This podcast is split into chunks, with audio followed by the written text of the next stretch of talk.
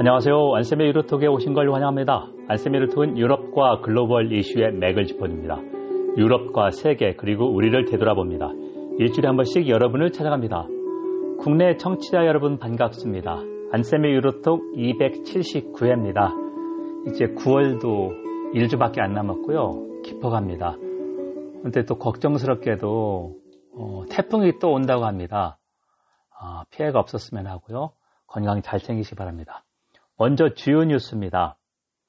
영국 엘리자베스 2세 추모하고 장례식. 장례식은 아, 방송이 장례식이 19일에 있으니까 20일 새벽 5시에 업로드 됩니다. 지금까지 제가 쭉 어, 방송도 보고 런던도 다녀온 사람과 이야기도 하고 또 런던에 있는 친구들 공부할 때 가져온 친구들하고 뭐 얘기를 했는데요. 어, 너무 뭐라 그럴까요? 지나치다 아, 영국 방송 그렇지만 한 그런 생각도 좀 있었는데 제가 내린 결론은 아, 영국 사람들에게 영국이나 우리나라나 점점 더 존경할 만한 정치인이나 그런 아, 원로가 없는데 엘리자베스 2세는 96살, 우리나라 97살이죠. 70년 한 4개, 7개월 정도 어, 왕을 역임하면서 항상 변하지 않는 그 무엇, 어, 콘스턴트라는 말을 썼습니다. 상수.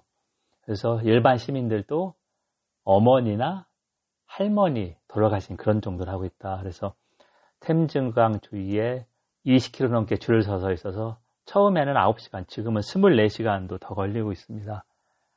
엘리자베스 2세에 대한 비판이 음, 공과인데 공은 2차 대전 후 왕실이 얼마나 갈까 그런 어, 예상이 많았는데 왕실을 유지하고 오히려 업그레이드 했다. 유지한 것뿐만 아니라 왕실에 대한 신망을 높였다는 거죠. 그게 공인데 반대로 과는 제국주의에 대한 어, 사고나 그런 게 전혀 없었습니다. 그래서 제가 하룻밤에 읽는 영국사 제 책에서 어, 썼지만 영국 지식인들, 상당수의 지식인들, 그러니까 진보 지식인 빼고 상당수 지식인들은 아, 제국주의를 긍정적으로 봅니다. 저는 이걸 비판하는 입장인데요. 시빌라이징 미션이라고 합니다. 근대화, 문명화를 시켜줬다. 아, 일본 사람들 도 우리 식민지 통치하면서 강압적인 거 그런 거를 아, 인정을 잘 안 하면서 아니면 인정하면서 일부는 어, 근대화 시켜주지 않느냐. colonial modernizer 그런 말을 쓰는데요. 그리고 또 하나의 관건은 아, 찰스 3세가 어떤 왕이 될 것인가. 그래서 어, 언론이 주목한 것은 huge to fit입니다. 채울 구두가 많다. 이 말은 전임자의 그늘이 너무 길고 깊어서 아, 찰스가 과연 더 잘할 수 있을까 그런 우려. 하지만 최소한 몇 년 동안은 그대로 어머니의 발자취를 따르려고 할 것이다. 그렇게 예상을 합니다. 그리고 제가 2년 전에 낸 책 하룻밤에 읽는 영국사 인문교양서인데요. 어, 올 3월에 4쇄를 찍었고 어, 꾸준히 나가는 스테디셀러가 됐습니다. 그리고 엘리자베스 2세 서거하면서 아, 밀리의 서재나 아니면 다른 예스24나 알라딘에서 판매 지수가 꾸준히 올라가고 있습니다. 아무래도 어, 전 세계 애청자 여러분께서 우리나라 그리고 해외에 있는 애청자 여러분께서 관심을 많이 가져주셨습니다. 감사합니다. 두 번째, 유럽연합, 유럽, 유럽연합 EU 27개 나라가 강제 노동 제품을 수입 금지한다. 중국의 신장 위그르 제품을 타겟으로 한 거고요. 어, 독일의 아디다스는 이미 어, 시행하고 있습니다. 그래서 발빠른 다국적 기업들은 ESG 하나로서 이미 실행하고 있고요. 독일이 올해 G7 서방 선진 7개국 의장국인데요. 어, 지난주에 어, 요거를 합의했고 EU 차원에서도 이미 추진하고 있습니다. 자 그렇게 되면 어, 최소한 선진 주요국에서는 이게 실행된다. 그러니까 G20 차원에서도 아, 이거를 의제로 제고하기, 제기하고 싶지만 중국이 G20에 들어가기 때문에 쉽지 않겠죠. 그러니까 G7하고 EU에서 먼저 한다는 얘기고 세 번째는 세계화가 이제 거꾸로 가고 있지 않느냐. 그래서 탈세계화, deglobalization, DE, 탈퇴한다 할 때 탈이 들어가죠. deglobalization 얘기하고 있는데요. 그게 아니라 새로운 세계화다. New Type of Globalization입니다. 그 이유는 영국 FT의 마틴 울프 수석 경제 어, 논설위원 얘기한 건데요. 객관적인 자료를 제시했습니다. 2008년 미국발 경제 위기 이후에 전 세계 상품 교역은 조금씩 조금씩 내려가고 있습니다. 그러니까 trade in goods가 peak out 됐다는 말이죠. peak out, 정점을 찍고 내려가고 있다. 그 대신에 서비스의 교역은 pick up입니다. 조금씩 올라가고 있습니다. 객관적인 그 OECD 자료가 있는데요. 특히 여기에서 OCS라고 하는 Other Commercial Services, 다른 상업적 서비스인데요. IT를 통한 그런 서비스입니다.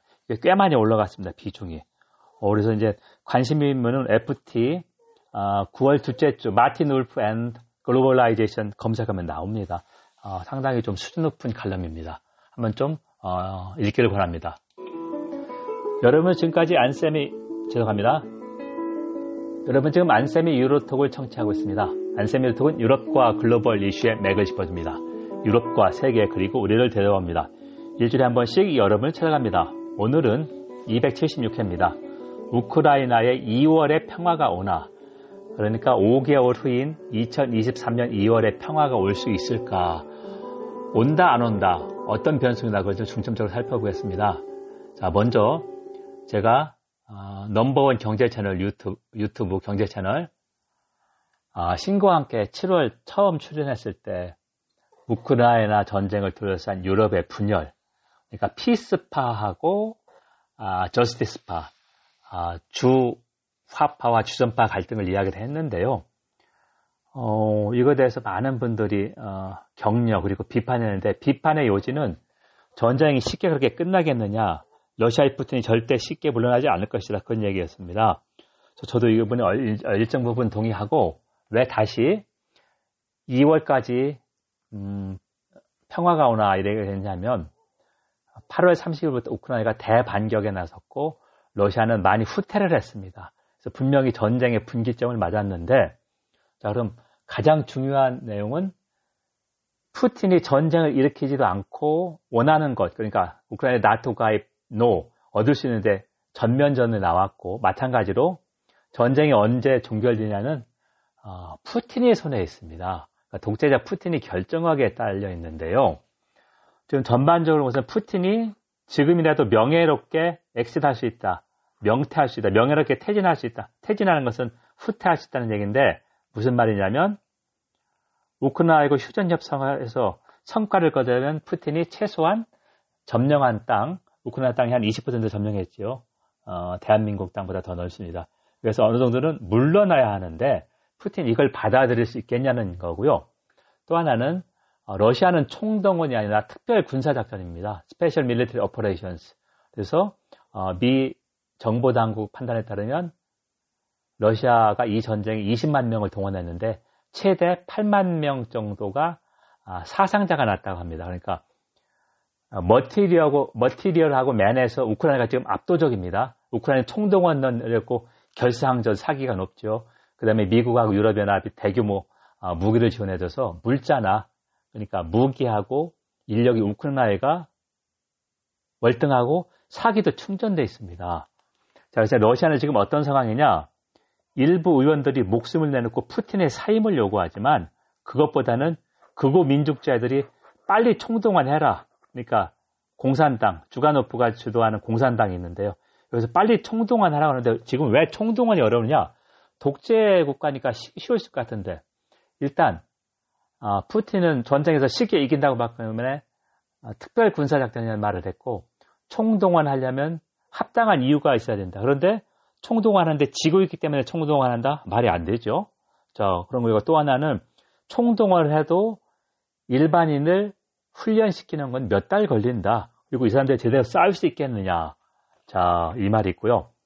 우리 지오팔리틱스 지정학의 대가인 미국의 조지 프리드만이 있습니다. 아, 스트레트퍼라고 하는 지정학 컨설팅 업체 전 회장이고 창립했고 전 회장이고 지금은 아, 다른 쪽 컨설팅을 하고 있는데요. 아, 이 사람 예상은 푸틴이 절대 지금 물러나지 않을 것이다. 그래서 겨울 내내 병력을 아, 증강해서 곧 반격이라고 하는 건 1, 2월 이내에 반격을 개시할 것이다. 이렇게 했고요. 러시아도 독재 국가지만 정치적 위기는 있을 것이다. 하지만 미국이나 이런 쪽에서 바라는 팰러스구, 그러니까 궁정구 때 때에서 푸틴을 갈아치우는 것은 과연 일어날까? 일어나도 언제 일어날까? 그건 불확실하다는 얘기죠. 그리고 또 하나, 아, 설령 일어나더라도 어, 친서구파가 정권을 잡는 게 아니라 푸틴 이후에 아, 강경 민족주의자들, 그러니까 푸틴과 비슷한 사람이 아, 궁정부타라는 게 친위 쿠데타니까요. 잡지 않겠느냐 이런 얘기입니다. 그 다음에 휴전과 평화협상이 그렇다면 내년 2월까지도 쉽지 않다. 푸틴이 양보하지 않을 거기 때문에 그렇게 생각했고요. 그리고 또 하나는 어, 과연 국제사회에서 중재자 역할을 할 만한 나라가 있을까? 터키가 노력하고 있는데 부족합니다. 제일, 제일 적합한 게 유엔이 할 수 있는데 유엔에 가능할까? 아니면 아니면 중국, 아니면 미국, 아니면 유럽연합 EU. 근데 유엔이 적극 나서면 가능하겠지만 이렇게 하기 위해서는 중국하고 미국이 합의가 돼야 되거든요. 근데 미국은 어, 자국이 주도하고 있는 것을 내놓을 수 있을까? 중국도 어, 우크라이나에서 원하는 것은 러시아의 승리보다는 어, 미국을 중심으로 한 유럽연합 그 서구의 분열을 원하고 있습니다. 자 그렇게 보면 중국한테 가만히 있어도 중국한테 이득이기 때문에 국익이기 때문에 자 그래서 쉽지 않을 것이다. 하고 유럽연합 이유가 하기에는 분명히 유럽 대륙의 전쟁이지만 레버리지가 부족하다 이렇게 볼수 있고요.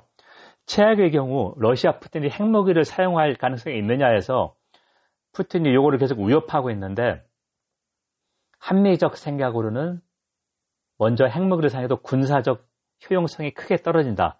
왜냐하면 우크라이나군은 밀집되는 게 아니라 많이 아, 분산되어 있다. 그리고 러시아에도 핵무기를 썼을 경우에는 피해가 있다. 그러니까 자멸할 수 있는 그런 거고요. 또 하나는 핵무기를 썼을 경우에는 중국마저 어, 지금의 기계적 중립을 지키지 못한다. 어, 재래식 전쟁에서 핵무기를 쓴다는 것 나타내고 또 하나 글로벌 사우스 아, 그러니까 제3세계도 이번 전쟁에서 어, 중립을 지키고 있는데 러시아가 핵무기를 쓴다면 이거는 완전히 어, 러시아에서 등을 돌릴 수밖에 없지 않겠느냐. 저 그거를 어떻게 알 수 있냐면요. 어, 올 상반기에 러시아를 유엔 인권위원회 이사국에서 축출하는 투, 어, 투표가 있었는데요. 찬성표가 반대표보다 얼마 많지 않았습니다. 제 기억에는 20표 이내 정도밖에 안 됐고요. 그 말은 상당수 입국가들이 기권을 했다. 그러니까 기권표하고 반대표 합하면 찬성표보다 많게 됐습니다. 자, 이만큼 국제사회가 냉정하다는 거죠. 정인이 뭐니 좋지만 경제적으로 자국한테 피해가게 되면 안 되기 때문에 그렇다는 얘기고요. 어, 제가 그 지정학 대가 조지 프리드먼을 이야기를 했는데요. 아, 투자자 포럼에서 이 사람이 한 30분 정도 큰 흐름을 짚어주고 앞으로 이런 전망, 어, 질의응답을 받았는데 이 투자자 포럼을 어, 제가 아는 분이 도움을 줘서 어, 청취할 수 있었습니다. 감사드리고요. 시청할 수 있었고요. 어, 현재의 큰 흐름, 메이저 시프트로서 몇 가지 얘기했는데 첫 번째, 아, 우리가 좋든 싫든 군사 강대국으로서 일본이 재등장했다.